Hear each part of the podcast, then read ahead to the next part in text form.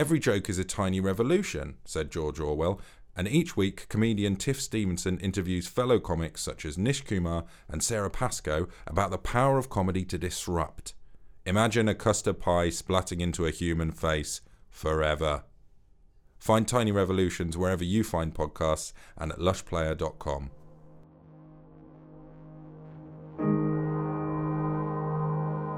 Hello and welcome to the John Robb Tapes. In this episode I speak to Jon Ronson about his latest book, his stand-up tour, and he really opens up and talks about himself and his inner soul.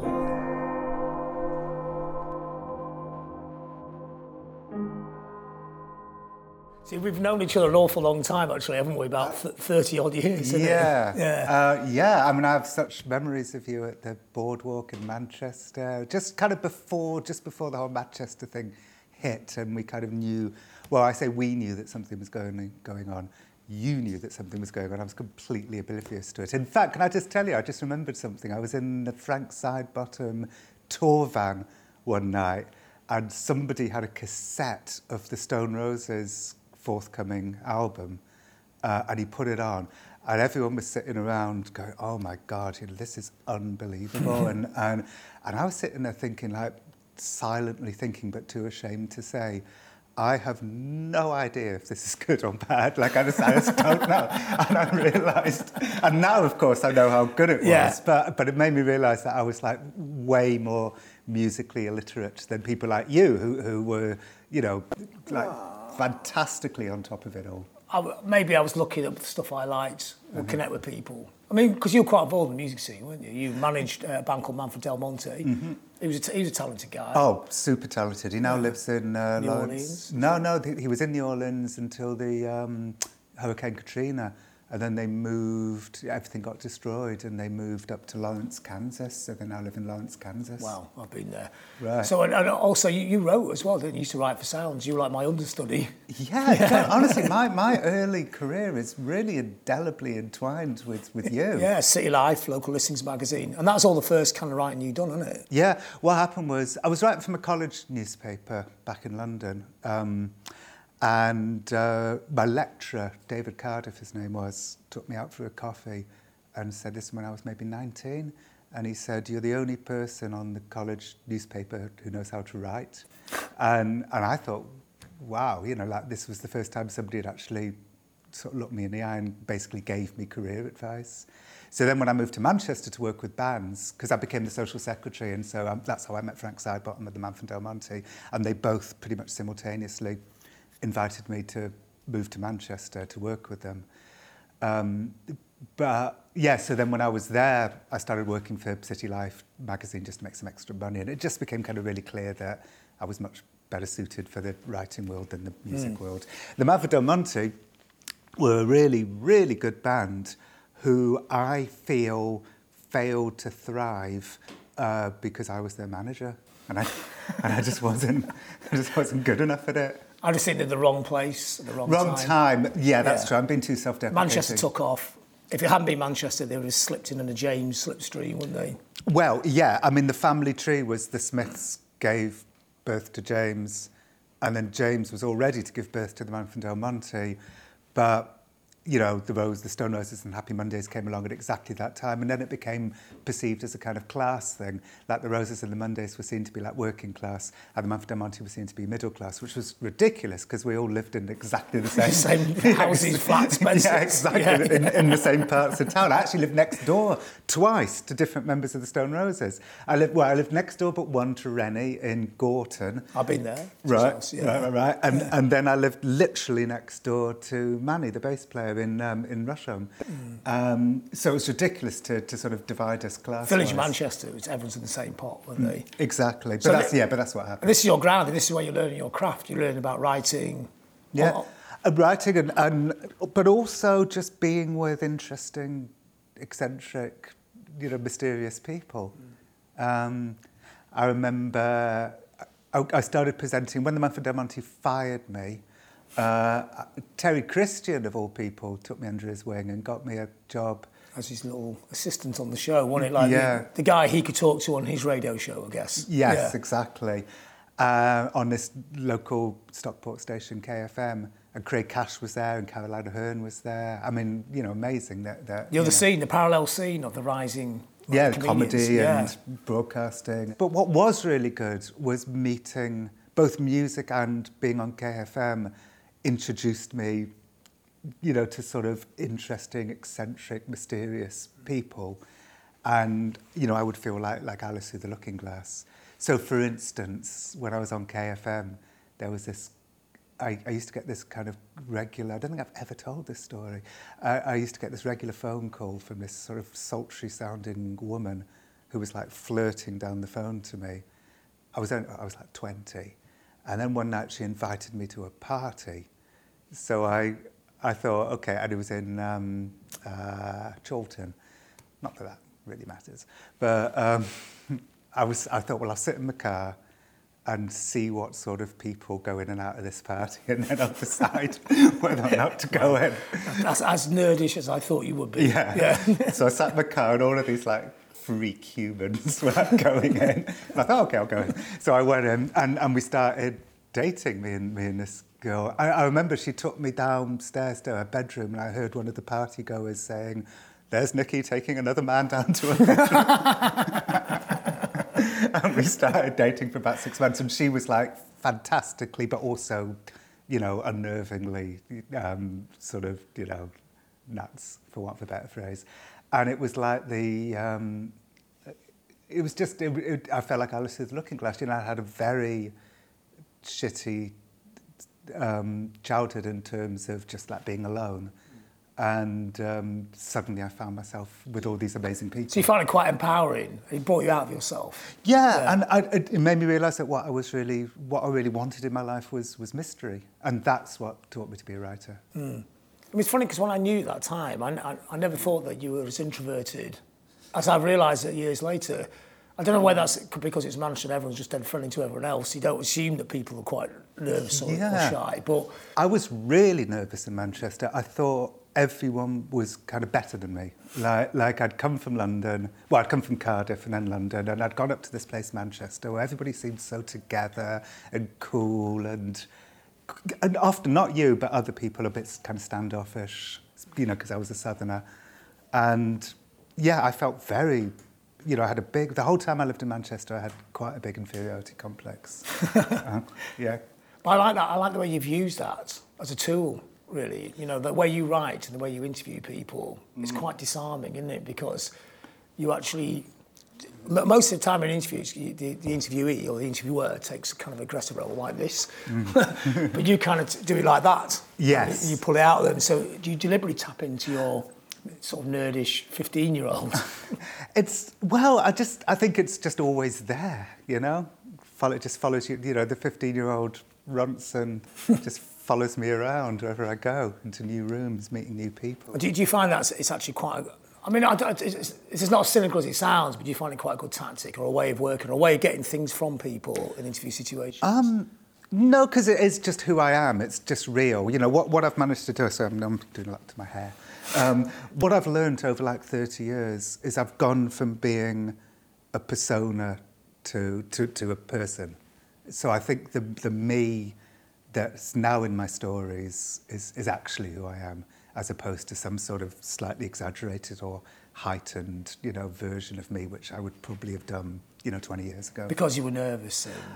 Yeah, or maybe just because I didn't have the confidence or intelligence to really work out what my voice was. So when I was starting out, I was emulating people like P.G. O'Rourke and, you know, Hunter S. Thompson and people like that. Sort of gonzo journalism. Yeah. It just takes... story. Yeah. It just... And then when I was starting making documentaries, I suppose I was kind of really inspired by Nick Broomfield and Michael Moore. And it just took me a while to figure out exactly what my voice was. And it's not that well, I suppose it is quite different, actually, from all of those. Nick Broomfield, Michael Moore, they have that American confidence, don't they? They have those booming voices. Yeah. And I know Broomfield's British, yes, to Michael Moore, but Broomfield's more sort of polite. But he acts like an American, doesn't he? He's certainly quite... A bit like Louis Theroux. They're more sure of how they see the world, I think, than I am. So Louis... I'm a really big fan of Louis, and I watched his Opiate opioid documentary the other night, which I thought was, you know, amazing. Very similar style. Similar style. Coming from a different angle. I think the difference is that Louis is probably a bit more... he goes into a situation... He doesn't mind telling people if he thinks they're wrong. Mm. So he's a bit more sort of combative. I like to slide into a situation with no judgment. Judgmental, that's the word I'm looking for. I think Louis and Nick Broomfield are both a little bit more judgmental than I am. I try and take judgment completely out of the equation because I think if your head is filled with judgment, there's no room for curiosity or, you know, sort of empathy. So I suppose that's the difference between us. But I think that's totally the art of your craft, to go to the dark side, but not go in there with any level of judgment, like you're saying. Mm. So you read an interview you've done with, well, you see the interview you do with Katie Hopkins, you know, sort of national, public enemy #1, but you find an empathy, humanity in there, which I find quite fascinating. Although I think she was playing me a little bit. I left of course my... she was. Yeah. I left my time with Katie Hopkins thinking I have convinced her to be a little bit more liberal. And turns out I hadn't convinced her that. She got much worse afterwards. So you playing her and she's playing you, or...? No, I think I was genuinely trying to figure her out. Mm. You know, she had just done that column where she called migrants cockroaches and basically said she wouldn't... Utter low point. And said she wouldn't mind if they drowned. And I looked at that and I thought, you know, this is like somebody... It felt to me like it was almost an act of self-destruction. Like here's somebody cutting the brakes in their own car, because she'd done like a few pretty brutal, horrible things just before that. Yeah, she struck me as like a spree killer growing increasingly frenzied, and so that's why I wanted to interview her. I was like, well, what's going on? Why would someone want to do this? Like make themselves such a hate figure and say such terrible things and. So I interviewed her 4 times, once a week for 4 weeks, just to try and get inside her head. And how far did you get inside? Well, I mean, I remember one thing. At one point, I got out the psychopath checklist, not necessarily because I thought she was a psychopath, but because I think that the 20 questions on the 20 items on that checklist are quite a good way to interview someone, because they can take you to places where you know you would never normally go. So these are items like, because I wrote a book about psychopaths, so these are items like cunning manipulative or glib superficial charm. So I would then say to Katie Hopkins, you know, would you say that you're superficially charming? You know, I'd ask questions that you wouldn't normally think to ask people. And I got there. She said at one point, I identify with that murderer thing where you just click off. I remember she said that at one point. You know what, I did get somewhere with her. I just remembered at one point she gave me the most incredible speech about all her humiliations over the years. There's a great American psychologist called James Gilligan who says all violence is an attempt to replace shame with self-esteem. Mm-hmm. And the empowerment of violence. Yeah, when you've got a gun in somebody's face, they give you respect. Mm-hmm. So I put that to Katie Hopkins, and she gave me like a litany of all the times that she'd felt shamed and humiliated and how it makes her skin thicker and thicker and thicker. And I thought that was a very telling, sort of revealing moment. So when you get an answer like that and you're locked in an interview situation and you're asking the 20 psychopath questions, I mean, how much does that relate back to you? I mean, when you're asking those questions, you're thinking, hang on a minute, I'm a psychopath as well. You know, when I was writing this, I have so much anxiety that the thought of me possibly being a psychopath like never crossed my mind. But when the psychopath test came out, I've had so many people saying to me, like, oh my God, I was reading a book and I was thinking, oh my God, that must mean that I'm a psychopath. Like, oh my God, I identified that trait to myself, I'm a psychopath. And then then they say they get to the bit in the book where I say that if you're worried... If you're reading this and you're worried that you're a psychopath, that means you're not one, because psychopaths never worry. Like, why would they worry? Is that the get-out? Question 20. Yeah. If you're worried that you might be a psychopath, that means you can't be one. It really surprised me that there were, like, so many people wandering around thinking they might be psychopaths after reading my book. I didn't realise that was... But how much of your writing and your fascination in those kind of parts of human psyche is actually putting yourself on... You know, the couch.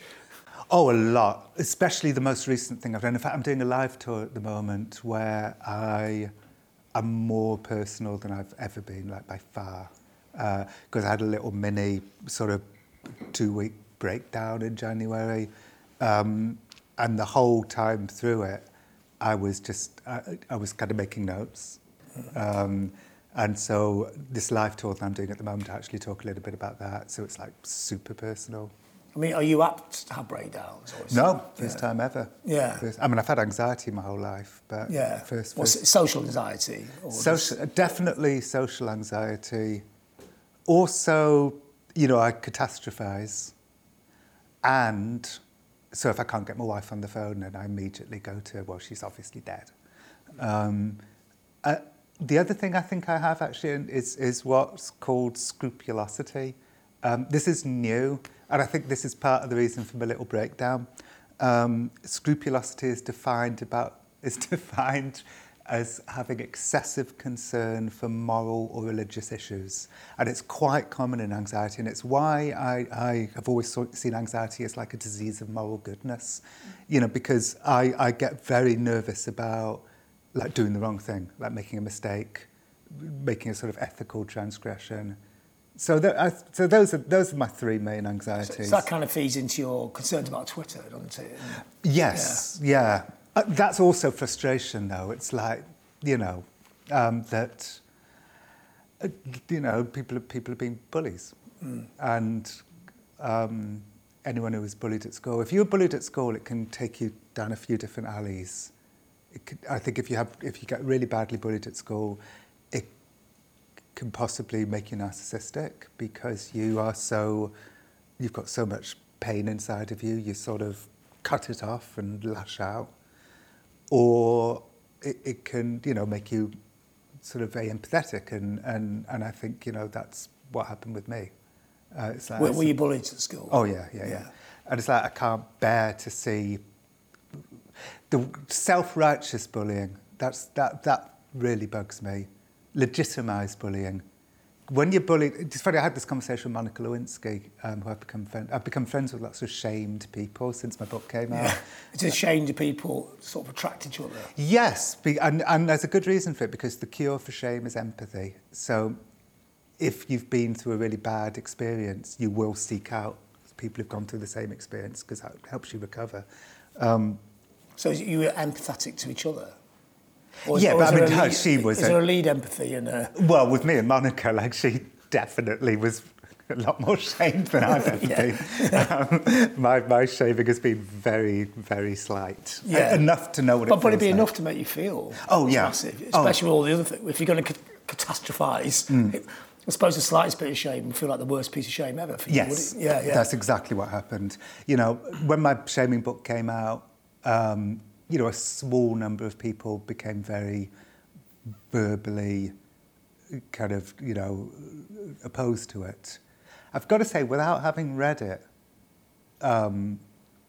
because they were opposed to the idea of it, because actually the book's really impeccable and kind of nuanced. So what were they opposed about? That public shaming is one of the few weapons that are open to marginalised communities, and so if I'm attacking public shaming, I'm attacking marginalised communities. Okay, that's convoluted, but it is convoluted. There is an argument there, I suppose. I get it. But you know, if my book had been a polemic, then they would have had a right to be upset. But it's not a polemic; it's a nuanced, thoughtful, you know, journey through questions like that. So that's why it kind of bugged me. But yeah, it was a very, very small number of people, probably a couple of hundred people. But, it, you know, and otherwise the book was hugely well regarded. And yet, sure, I saw it as like the end of the world. Yeah, the one bad review that you memorise. Yeah. Yeah, out of 100 great reviews. Yeah. I mean, when you go in deep like that, and that's a deep thing to go into in your own personal psyche, lots of other people's personal psyches. I mean, how much of a sense of responsibility do you have? And how hard is it to go there? Very hard, and yes, and increasingly so as I get older. I've really noticed that. Like, I think it's much better to be... Well, for me, it's much better to be a journalist at you know, at 50 than at 30. Because at 30, you're ambitious. You're trying to make your way in the world, and that's going to make you less empathetic because it's going to make you more self-centered. But now, you know, particularly because I've had, like, you know, success, I don't need to worry about that stuff anymore, so I can really dwell on, you know, the ethics of what one does. So yes, the public shaming book I wrote and this podcast I just brought out, which is the one I'm touring at the moment, called The Last Days of August, are very much about the kind of ethical responsibilities of journalists. And also the personal thing. I mean, not all the books.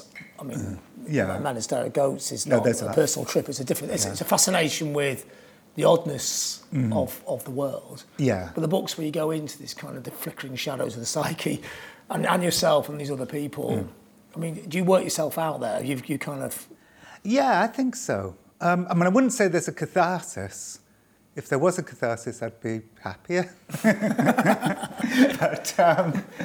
But I would. But yes, I'd say there's a sort of self-analysis going on, and there's a little bit of a catharsis, I suppose. Mm. There is a bit of one. Yeah, it's not a screaming catharsis, is it? It's no, it's like quite gentle. Yeah. Yeah. But so yes, absolutely, I'd say, especially the most recent stuff, especially The Last Days of August and So You've Been Publicly Shamed. I'd say those two books are very sort of self-analytical, and The Psychopath Test, actually. Another thing I was fascinated by, the way you kind of talk and the way you do podcasts and the way you write, it's a gentle voice tackling very, very big subjects. In a world where everybody's shouting really loudly, you talk very quietly, but somehow say things louder. Yeah, I'm surprised, especially in this country. You know, everything is quite knee-jerk adversarial, I think. Now, because of the internet, because of Twitter, like all the things you talk about, everybody thinks they're right, and everything's black or white. There's no middle ground, and you're operating in that middle space, aren't you? Yeah, and then people don't like, you know, some people think that's weak, that's like a weakness, because, you know, in this day and age, you have to be there or there. And, you know, being in the middle, not in the middle, that's the wrong word, just being curious, you know, curiosity, because I wouldn't call myself like a centrist, but, you know, because I'm, you know, fundamentally on the left, but being curious and being open and to hearing people's voices and hearing people's experiences, that is often these days considered a weakness. Yeah, and that thing where seeking empathy, not being judgmental, that's not very 21st century, and I'm quite fascinated by that. Yeah, it's really not, and I, you know, but I think you need people like who do what we do. You know, we're another ingredient. Yeah. And on that journey, you go to things that are quite extreme, quite odd places, odd people doing really bizarre things. And there's a fascination with these kind of the fringes of society and the. Yeah, because I remember, like, years ago, you're one of those nerds who's really into Charles Manson, weren't you? Yes. Yeah. That was stupid. That was like historic. But there was a sign there where you're going to go next. You know, that fascination with people kind of go off the edge to another place. But in a way, it's kind of saying there is no normality. Yes. Like, nothing is normal. Everything is weird, really. Yeah, absolutely. It's, you know, the difference, I think, between me and some of the people who do that kind of thing is that I'm not there to, you know, poke fun at them, to be superior to them, to be judgmental. I'm there because I think we're all damaged and, you know, we're all a mess. And let's, you know, so I feel like I'm going into those situations as like on like a level playing field. And I think that's why, you know, the porn stories that I've just done, The Butterfly Effect and The Last Days of August, I strongly feel that, you know, I did a porn podcast not long ago. And the first question, it was a porn star, was the podcaster. And her first thing she said to me was, you know, thank you for humanising us. And I said, well, that's, you know, crazy that you have to thank me for humanising you. You know, you're human. But the fact is it's true. Like, everyone goes into the porn world with some sort of agenda, some ideology. And it's really, really rare for somebody to go in just curious and wanting to learn and be empathetic and be non-judgmental. So, so I think that's the difference between me and some other people who kind of work in those kinds of areas, that I'm not in the slightest bit superior to them. So when you tackle something like porn, What's your angle? What's your take on it? I mean, obviously, yes, you're not being judgmental on it. It's there. So it's kind of saying, why is it here? Or is it just saying... No, it's different to that. I would never do, I want to do porn now, or I want to do this. Like, there always has to be, like, a sort of intriguing inner story. So what was it in the story that pulled you in? It was, well, two things. First, when I was writing So You've Been Publicly Shamed, I met my first ever porn star in the lobby of a hotel in Los Angeles. So the receptionist phoned and said, your guest is waiting for you downstairs. So I went downstairs and everyone in the lobby was dressed, you know, exactly how I dressed, like in sort of shapeless hoodies, and except for Princess Donna, who was dressed like a kind of great mad peacock in a very tight dress and looked like a porn star. So in character. Yeah. I mean, maybe she'd come. I didn't realise at the time, and now realise, is that that's actually very rare, like porn stars don't dress like porn stars, but for some reason she was. Maybe she was coming from a job or something, I don't know. So, but as I walked towards her, I looked over at the receptionist and he was looking at her, and the look on his face was one of total contempt. And I thought, I bet you'd be comfortable with her if she was on your laptop, but not in your vicinity. So that was one thought, that look, which I... Kind of duality. Yeah, hypocrisy and cognitive dissonance, and, you know, a whole bunch of stuff must have been going on in his head. You know, cognitive dissonance is when, you know, you find it painful to hold two opposing views in your head at the same time. So then I started reading, like, porn blogs. I was sort of interested in knowing about their lives. And the thing that was really bugging many, many porn people was how Pornhub had basically robbed them of their livelihood. And Pornhub wasn't created by porn people. It was created by tech bros, who were basically... And tech bros are basically considered reputable. Less so now, but were more 3 years ago. Whereas porn people are considered disreputable. And it's almost like they deserve to have their money taken from them. Yeah, or we don't want... Not so much they deserve, but we don't want to know. Like, we don't want to know, because if we don't want to know about their lives, because we have to objectify them. So all of that became really interesting to me. So that's what brought me into it. So was there, like, almost a naivety of people who are from porn stars? They're entering into this thing, but they don't really understand how they're going to end up 5-10 years down the line. That's definitely the case, and it's very often because of the hypocrisy of outsiders. So one example, I met a guy called Dale DeBone, who was in porn for ages, left, became a nurse, found his calling as a nurse. You know, he was a great nurse. And then one day, because of Pornhub, like before Pornhub came along, if you chanced upon a Dale DeBone porn film, you would have had to have made the effort to go to a DVD store. You know, it's a lot of effort. Now, all of Dale DeBone's films, just like everybody else's films, are right there for free, pirated on Pornhub. So Dale DeBone, suddenly, because of Pornhub, became much more recognisable, so he was called into the HR department and fired, because they said, if anybody ever makes a claim of sexual harassment against you, like any of our patients, you would immediately lose. Yeah, because his case could be difficult to prove, I guess. Yeah, exactly.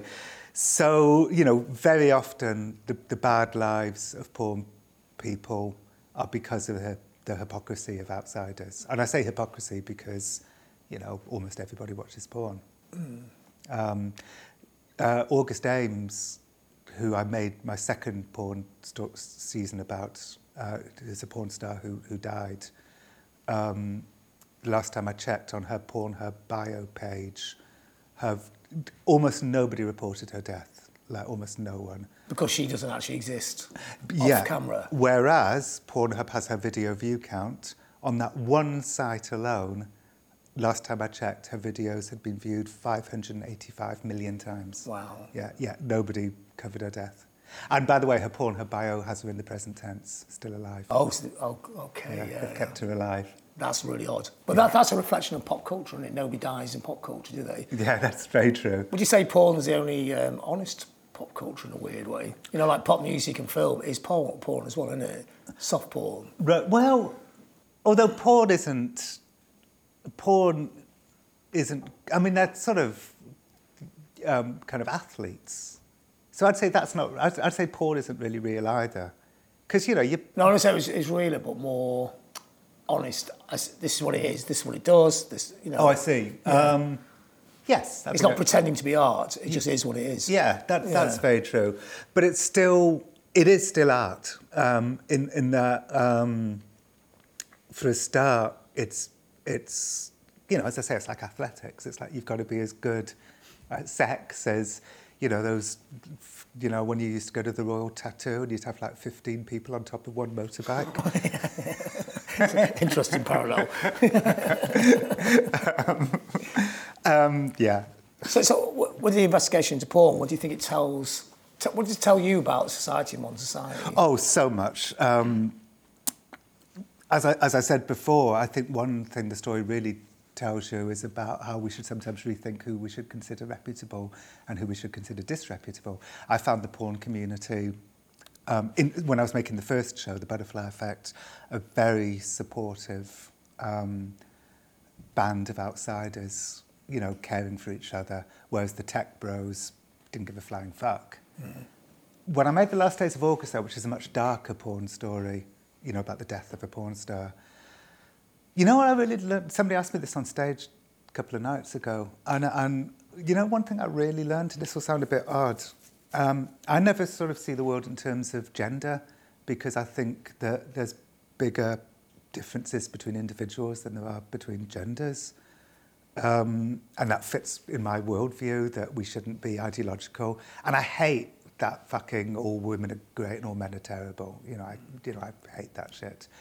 But The Last Days of August kind of is a story about gender.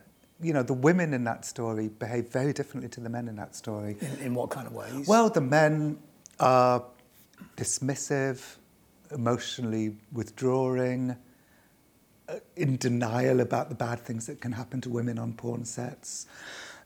Whereas the women seem to be very concerned about making sure that the men don't feel bad about themselves. Yeah. So a very cliched idea of masculinity and femininity. That story, you know, I went into that story without any ideology at all, because I'm not ideological, really. And yet that's the story that I found. I found a story that... You're not ideological in the context of making a film about porn, or generally? Well, I try and... Certainly in terms of storytelling, I always try and not be ideological, because I feel that clashes with telling human stories. But The Last Days of August is a really good example of me going in to tell a human story, which turns out to be very ideologically similar to, you know, what some feminists would say. So, you know, it became like a feminist story, but without me planning that. So all ideologies, the edges are blurred, aren't they?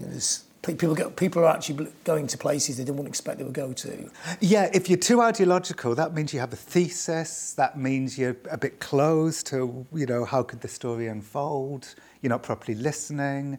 You know, this is why I'm really against ideology and storytelling. I mean, as a human, I have ideologies. You know, I believe in certain things. As I say, you know, I'm much more on the left than I am on the right, although there's certain things on the right that I do agree with. But you know, primarily I'm very much on the left. So as soon as you get behind the camera, get on the stage, get behind the laptop, you drop all this and... Well, when I'm editing... Yeah, I mean, yes, when I'm writing or whatever, like I get rid of any prejudgment, any ideology, always, because I want to meet people as humans. I mean, and it does make me a little naive at times. I remember years ago when I was living in London, I said to my next-door neighbour, you know, I'm making this, like, documentary about a religious cult, and the leader is being so mean to me. And my neighbour said, why does this always surprise you? You know, like, you know, like, oh my God, I've just been with the Ku Klux Klan and they were bastards. But I sort of think you need, I kind of think you need that. Yeah. You need that. You need that openness. Because you went to the Ku Klux Klan. Oh yeah, yeah, I've been with the Klan. Which was your scariest moment, I think. Actually, the Klan themselves weren't that scary. The people who were really scary were this skinhead group called Aryan Nations. They were fucking terrifying, and I think I was at literal risk. Yeah, didn't you get out your car and they all surrounded you? Yes, and basically asked me if I was Jewish. Yeah. And I said, no. Jewish? Me? Come on, you guys. I guess they weren't that great at detectives, exactly. Were they? Well, actually, one of them diffused the situation. A slightly older one diffused the situation. And to this day, I don't know whether he did it, you know, just to be nice, or at the time, there was a lot of infiltration into extremist groups by American law enforcement. And part of me has always wondered whether the person who sort of saved my hide that day might have been like an undercover agent or something. Okay, yeah, so it's like a triple bluff. Yeah. But I've no idea. But it definitely crossed my mind, knowing like how many undercover officers you would get in clans. And, with two clean shoes on. Oh. Yeah. Yeah. So when something like that happens, it's almost like gold for you, you know, that moment where you're in a very heavy situation, a very black and white, ironically, situation, and there's a tiny little crumb of humanity. Yeah. Is that what you're looking for? Yes. Although more often now, I won't go to as it happens, I am about to do another Nazi story. There's a particular Nazi story that I'm going to do this year. But I tend not to go to like extreme places like that anymore. Is that because you've got a wife and a kid, you know, you've got, there's more to carry around now, it's not just you, is it? Possibly, I'm less keen to put myself in danger than I used to be. But it's understandable. Yeah, which is understandable, yeah. But that's not the sort of conscious reason. The conscious reason is that I'm trying more and more to tell stories that aren't far away in the fringes. So, for instance, my book, So You've Been Publicly Shamed, is about the cruelty that we do to us. So you don't have to go to the Ku Klux Klan to find cruelty, you can go to your next door neighbour. Yeah, exactly. Or to yourself. Yeah. And I think it's more rewarding to tell stories in our world somehow. And I think So You've Been Publicly Shamed is really a story that's set in our world. I think The Last Days of August, too, it might be in the porn community, but it's really a story about us, about our world. And I find that definitely more rewarding these days. That's really the strength of your work, really. It's not just like, look at these freaks. Yeah, exactly. Let's laugh at the freaks. It's joined on it, and it's a mirror that reflects back on you as well. Yes. As a reader. When I was only doing stories in like really faraway communities, like clan, you know, meetings and so on, a little bit of me always felt like this isn't perfect. This isn't exactly what I want to do. It's almost like a voyeurism, a tourism. No, just like, why do I have to go to some extreme place to get good material. I'd read like Nick Hornby novels, and he would be making these like gripping novels set in like the Starbucks and the Angel. And I was thinking, you know, why do I have to go to a clan meeting to get good stuff? You know, why can't I be more like Nick Hornby? Like, isn't that a better art? So I think the stuff I've been doing the last 6-7 years is more like that. It's more about our world. There's definitely the way your work has definitely changed over the years. So initially it was, I guess when you're younger, you're always fascinated with the darkest thing possible or the wildest or the brightest or whatever. I like going into Nikki's party, you know, wanting to go to a, you know, mysterious place full of crazy, mysterious people, you know, like you would be really. I remember one time I was at Broadmoor and I was sitting there and I turned to like the nurse and I said, God, I can't believe I'm inside Broadmoor. I feel so privileged.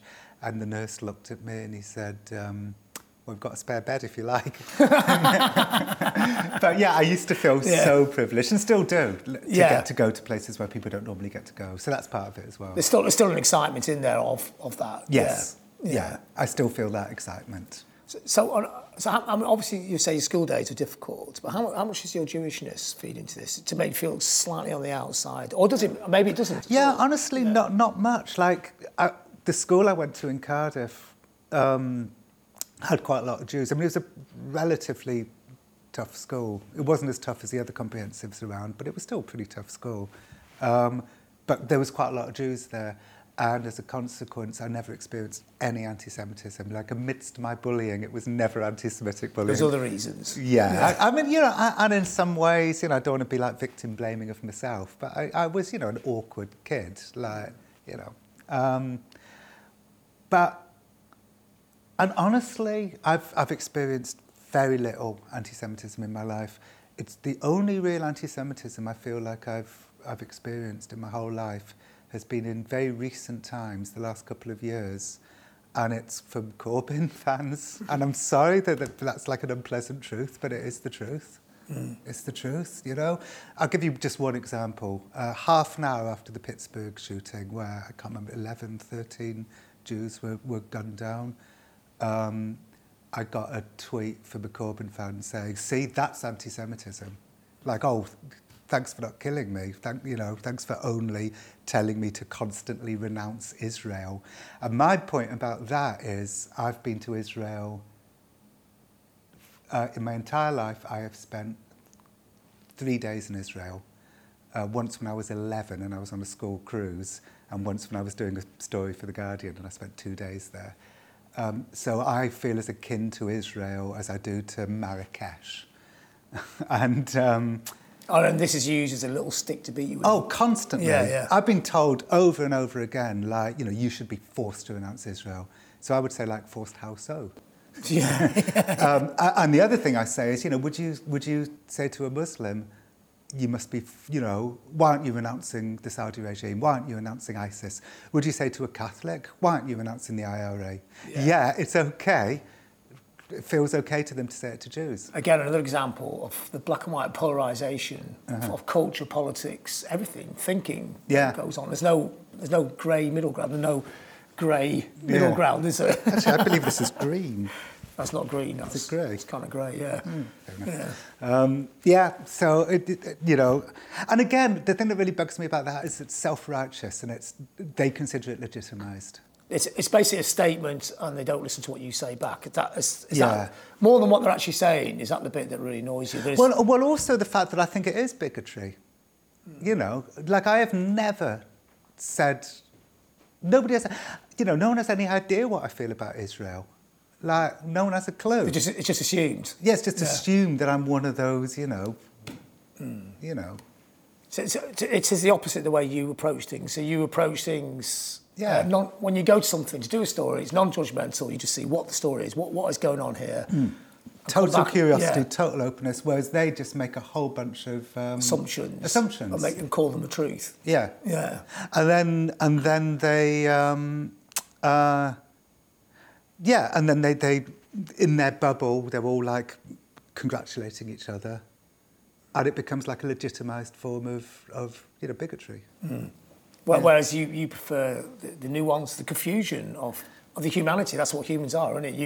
You may think you believe in something, but you can't be that bricked into one point of view, can you? Yeah, absolutely. I mean, it's not true. It's pseudoscience. Mm. It's just not true. Which has been the fascination of it runs as a theme through everything you've done from the start, really, isn't it? It's both, wanting to get to the factual truth of what something is, but doing it with curiosity and a lack of judgment. Or do you actually even say there is a truth? Sometimes there's a truth. Sometimes there is a truth. But does it not just move about a little bit? Sometimes. Even if it's, I don't know, the CIA, they're very stern like that. Yeah, but they still do some weird shit. Yeah, that just makes no sense. Yeah. Yeah.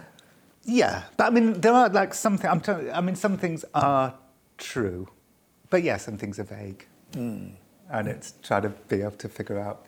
The vagueness is fascinating, though. Vagueness is, the grey area. Yeah. That people are very opposed to grey areas. I say this, in my various talks sometimes, that, the truth about humans is that we're a mess. We're good and bad. We're clever and stupid. Mm. We do good things and we make mistakes, which is why I get so annoyed when somebody is defined by a mistake, which is what happens all the time now on social media, and context is considered a weakness. And then the way that they apologise is scrutinised, and it's wrong for all sorts of reasons. But the main reason is that why do we all know that most people are a mixture of good and bad? There's some psychopaths out there, but most people aren't psychopaths. So it's like we're all pretending to ourselves and to everybody else that we don't know that that's true about humans, and that actually, because Twitter is a stage for constant artificial high drama where everyone's either a magnificent hero or a sickening villain. And I've been lucky that people tend to like me and not dislike me, But in a way, it's all part of the same problem. Because if you treat somebody like a magnificent hero, it's very easy for them to become like a sickening villain. Which happens all the time. Yeah. The Twitter front line, isn't it? You know, whereas most people live in the grey area between hero and villain. Yeah, which is what you documented for since you started, yeah. Yeah, exactly. Well, thanks for that, John. Robbo, okay. Thank you. All right. Thank you so much, John.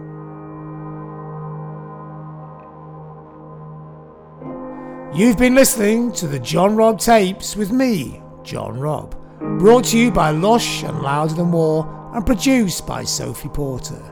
If you enjoyed it, please subscribe and share. Thanks for listening. Chances are, if you like this podcast, you'll like other podcasts made by Lush. So why not listen to the Lush podcast?